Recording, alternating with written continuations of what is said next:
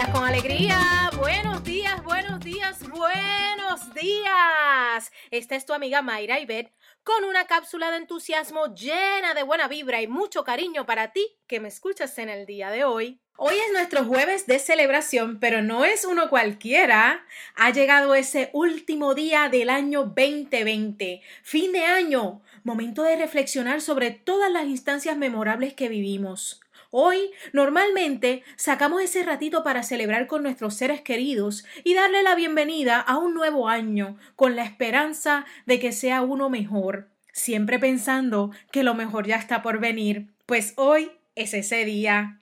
Y yo Hoy te invito a celebrar independientemente de cómo haya sido este año para ti. Siempre hay razones para agradecer.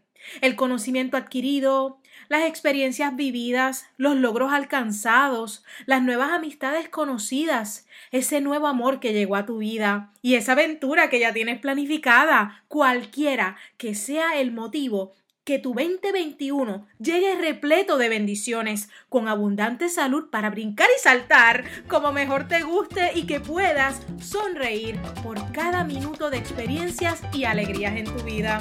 ¡Viene! ¡Vamos arriba!